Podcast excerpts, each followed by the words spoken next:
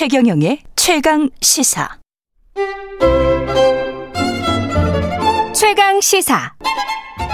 김호기의 사회학 카페. 어서 오세요. 네, 뉴스의 이면에 있는 흐름과 우리 사회의 큰 담론에 대해서 이야기해보는 김호기의 사회학 카페. 연세대학교 사회학과 김호기 교수님 나와 계십니다. 안녕하십니까? 네, 안녕하세요. 예. 전쟁을 치른 듯한 그런 시간이 지나가서 좀 이제 아, 안정되게 김호기 교수님과 좀, 좀 고담 중론 이런 것 좀 나눠봐야죠 우리가. 예. 금요일 아침인데요. 예. 저출산 이야기인데. 네, 좀 무거운 주제를 가지고 나왔습니다. 예, 고담 중론은 아니네요. 지금 OECD 회원국 중에서 어, 지난해 합계 출산율이 0.84명으로 뭐 꼴찌고 역대 최저고 그렇습니다. 네, 그러니까 예. 먼저 학계 출산율을 혹시 예. 청취자분들께서 모르시는 분들이 계실 것 같아서 말씀을 드려보자면 예. 한 여자가 15세에서 49세입니다. 우리가 가임 기간이라고 얘기하는데요. 음. 가임 기간에 낳을 것으로 기대되는 평균 출생아 수를 말합니다. 예.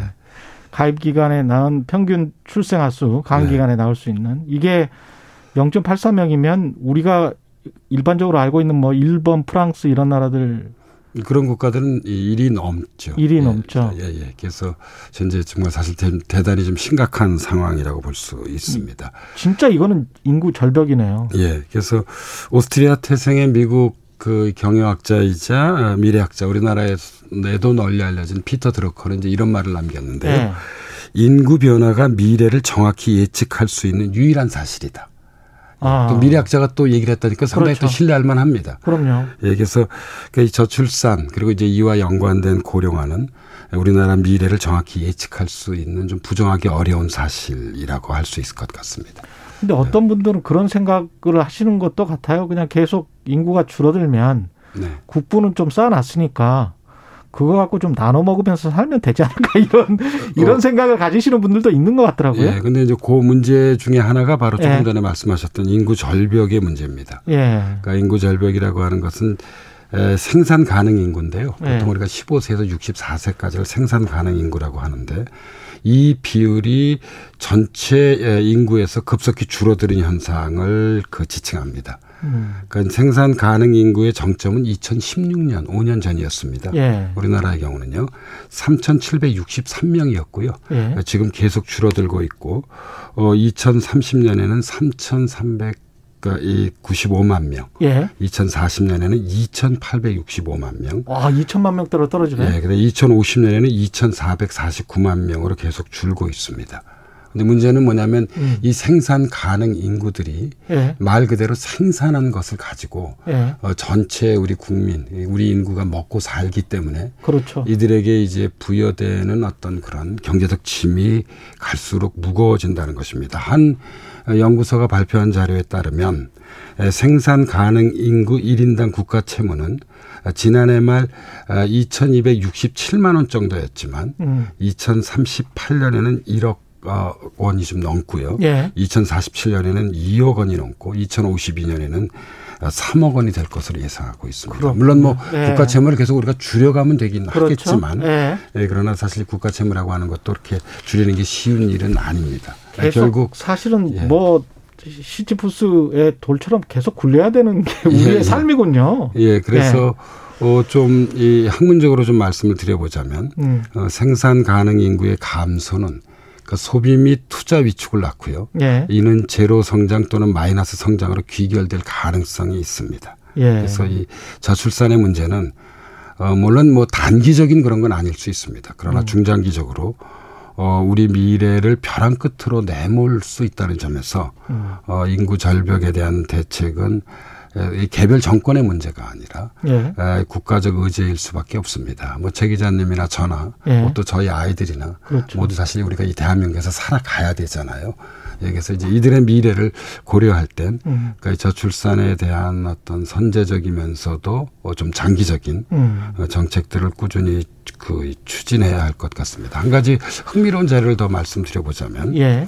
예, 통계청 자료에 따른다면 65세 이상 고령 인구의 비율이 어 2026년에는 20%를 넘게 됩니다. 음. 예, 그리고 2040년에는 32.3%에 도달할 것으로 예측되고 있는데요. 예.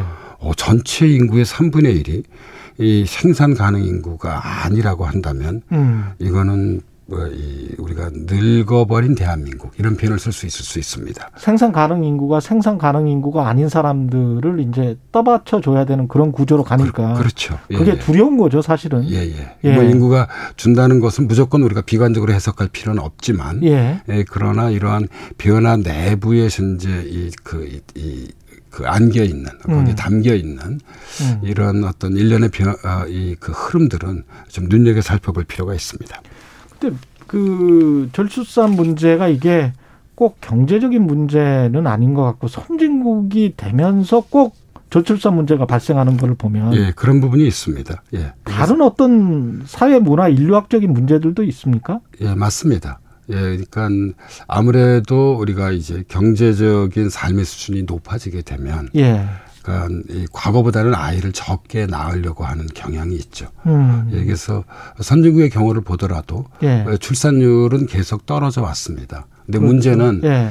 에, 이 우리 사회의 경우는 그 이 경향과 속도가 현재 너무 빠르다는 점입니다. 그렇죠. 예, 그러니까 예. 이 최소 1에서 1.5 정도까지는 합계 출산율이 선진국의 경우는 유지가 되었는데 음. 우리는 이제 1 아래로 현재 떨어진 상황이라고 볼 수 있습니다. 근데 미국 같은 경우는 사실은 백인들은 좀 덜 낳고 이민 온 사람들은 좀 많이 낳고 뭐 이런 경향성이 좀 있잖아요. 그러니까 대서양을 사이에 두고 예. 미국과 유럽이 좀 사뭇 다른 것 같습니다. 예. 아, 저는 뭐 개인적으로 이제 예, 독일에서 공부하고 미국에서 좀 연구를 해서 예. 그이 대서양 이편과 저편을 좀 비교할 수 있는 기회를 가졌는데요.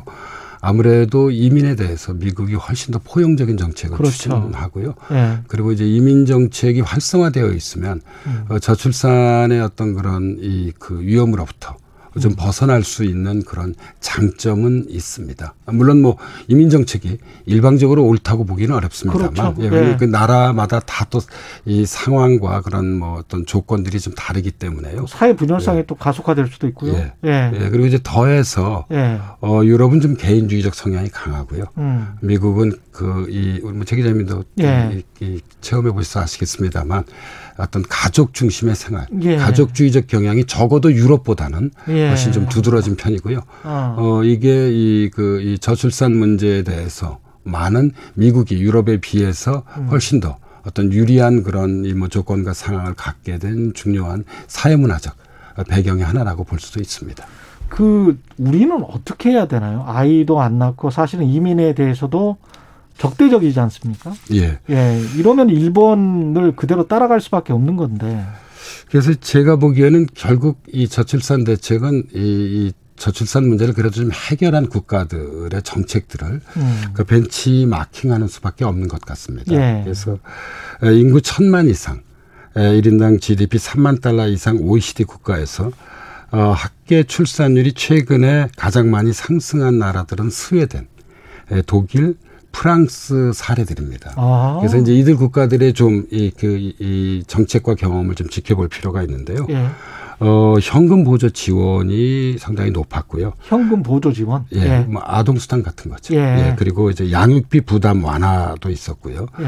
어, 이 그리고 여성들이 노동 시장에서 좀 좀 더 자유롭게 음. 일할 수 있는 노동 시장 개혁 등이 좀 뒷받침됐습니다. 음. 조금 전에 아동 수당을 말씀드렸습니다만 예. 에, 우리나라의 아동 이, 이 수당 등 현금 지, 지원은 OECD 평균의 절반에 불과합니다. 아, 그렇게 많이 썼다고 하는데도 예, 예, 예, 그, 예. 그래서, 어. 어, 이, 저는 뭐 이런 선진국에 예. 좀 저출산에 대한 적극적 정책들을 벤치마킹할 필요가 있습니다. 예. 주목할 것은 이 결혼과 출산은 소득 수준과 반비례한다는 점입니다. 그렇죠. 예, 그러니까 가난한 사람들일수록 결혼을 적게 하고요. 예. 아이도 적게 낳습니다.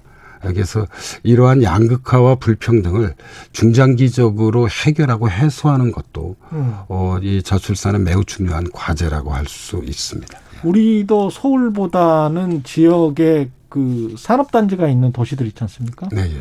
월급이 좀 세고 예, 예, 네. 그, 그리고 집값이 좀 안정된 곳들은 네, 예. 출산율이 좀 높더라고요. 맞습니다. 지금 뭐 우리가 0.84명이라고 할때 예. 이것은 우리나라 전국 표준이고요. 예. 어, 시도별에 따라 상당한 그렇죠. 차이를 보이고 있다는 점을 좀 주목할 필요가 있습니다. 결국은 집값 싸고 월급 소득 수준이 좀 높으면 아이를 낳고 편안하게 안정되게 살려고 하는 욕구가 늘어날 수밖에 없는 것 같고 네, 맞습니다. 예, 국가가 예. 그거를 좀 해줘야 되는 거 예, 아닙니까? 그래서 전체적인 어떤 성장과 분배의 선순환 구조를 예. 좀 제대로 좀 자리 잡게 예, 해야 할 것 같습니다. 근데 이것도 다 이제 재원 문제고 돈 문제인데 또 세금 많이 내시는 분들은 세금 많이 내기 때문에 좀 싫어요. 뭐 이런 분들도 있을 것 같고요. 예. 어떻게 생각을 전환해야 될까요? 패러다임 전환 같은 게 필요할 것 같은데요. 필요한 것 같습니다. 예. 그래서 예, 예, 저는 이좀 정책의 연속성 같은 게 무척 중요할 것 같습니다. 음. 그러니까 우리나라는 이제 대통령제를 취하고 있기 때문에 5년마다 정부가 바뀌잖아요. 어, 근데 새로운 정부가 들어서게 되면 앞선 정부의 정책들을 대부분 다 부정하게 됩니다. 예. 예. 이러다 보니까 정책의 연속성을 갖, 예, 갖, 이 연속성이 좀 어, 상당히 좀 부족한 편인데요. 그렇죠. 예, 그러니까 사실 저출산 고령화 같은 경우를 포함해서 음. 어, 이 어떤 정책들은 이 정책의 연속성들이 무척 중요합니다. 예. 예, 예를 들어 어, 제가 조금 전에 말씀드렸듯이 그 아동 수당 같은 것들은 음. 꾸준히 늘려가야지만 그리고 양육비 지원도 꾸준히 늘려가야지만 어, 저출산 문제가 아마 해결될 것입니다. 그러니까 이제 저출산 문제를 해결하는 해결하는 데는 이런 이제 제도적 처방도 중요하고 음. 어, 또 하나는 이 사회문화적 그런 이 그 조건도 어, 중요합니다. 예. 그래서 어, 이, 이 서구의 경우를 보면은요, 선진국의 사례들은 아, 이 성평등 문화가 많이 정착된 나라일수록 어, 아, 이 출산율이 높습니다. 그러네. 예. 그래서 아이를 낳고 키우는 것을 엄마와 아, 아빠가 음. 함께 한다는 그런 이, 이 그 문화가 뿌리 내리, 내릴 때 예. 예, 훨씬 출산율이 좀 높아지게 됩니다. 예. 그래서 뭐 스웨덴이나 프랑스 같은 국가가 이제 이 출산율이 그러니까요. 높은 편인데요. 예. 바로 이런 좀 문화적 조건도 매우 중요한 것이죠. 예. 그 대선 후보들도 이쪽에 이제 관심을 많이 가질 것 같은데 5년짜리 대통령이 얼마나 할 수 있겠냐. 항상 뭐 대통령 선출되고 나서 나중에 이제 퇴임할 때 보면 이런 생각을 많이 하잖아요. 이런 구조적인 문제에 관해서는. 그렇죠. 어 떤 어떤 연속적인 정책을 펴야 될까요? 어, 그러니까 저는 예, 이 저출산 문제를 해결하는 데는 사실 문화적인 것의 어떤 그런 영역은 음. 어, 뭐 정부의 영역이기도 하고 예. 사실 시민사회 영역이기도 합니다. 그렇죠. 그래서 정부의 예. 영역에 좀 국한시켜서 말씀드리자면 음. 아동 수당의 좀 적극적 확대, 예. 그 다음에 공보육의 강화, 음. 그 다음에 이 배우자 출산 휴가 확대 등 이건 다 직접적인 대책들입니다. 그러네요. 예. 그러니까 아이를 좀 낳고 싶어하는 여건을 만들어 줘야만 합니다. 음. 이게 중요하고요.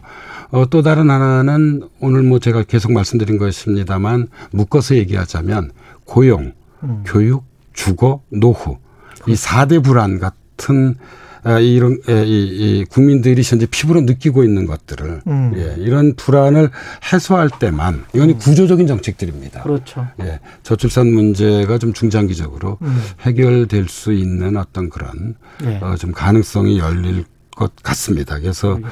이런 직접적 대책과 구조적인 정책에 대한 어떤 음. 활발한 토론이 예, 지금 어, 여야가 후보가 결정이 되려면 한 11월 초잖아요. 그렇습니다. 예, 모두 다요. 예. 그래서 어, 남은 한 3, 4개월 동안 음. 좀 진지하게 좀 토론되어야 할 거라고 생각을 하고 있습니다. 알겠습니다. 우리의 미래입니다. 예, 청취자 9832님, 월세도 비싸고 집도 못 사서. 그렇죠. 아이 낳기가 두려운 30대입니다. 청취자 조혜숙님은 맞벌이하다 아이 낳고 외벌이가 되면서 경제적으로 힘이 듭니다. 아이는 한없이 사랑스럽지만요. 다 마찬가지 의견이실 것 같아요. 예, KBS 시- 시청자 주간 맞이해서 일라디오가 해주세요. 청취자 이벤트 중에 있습니다. 청취자 7420님, 일라디오는 어떤 것에도 흔들리거나 편파적이지 않고 국민들이 의심 없이 믿을 수 있는 방송을 해주세요. 예, 청취자 4279님, 가짜뉴스의 강력한 방패가 되어 주십시오. 예, 계속해서 일라디오가 해주세요. 문자를 주세요. 예, 장문 100원, 단문 50원이 드는 문자 번호 샵 9730으로 문자 보내 주세요. 예. 예, 말씀 감사합니다. 지금까지 연세대학교 김호기 교수였습니다. 고맙습니다. 네, 감사합니다. KBS 일라디오 최경영의 최강 시사 듣고 계신 지금 시각은 8시 45분입니다.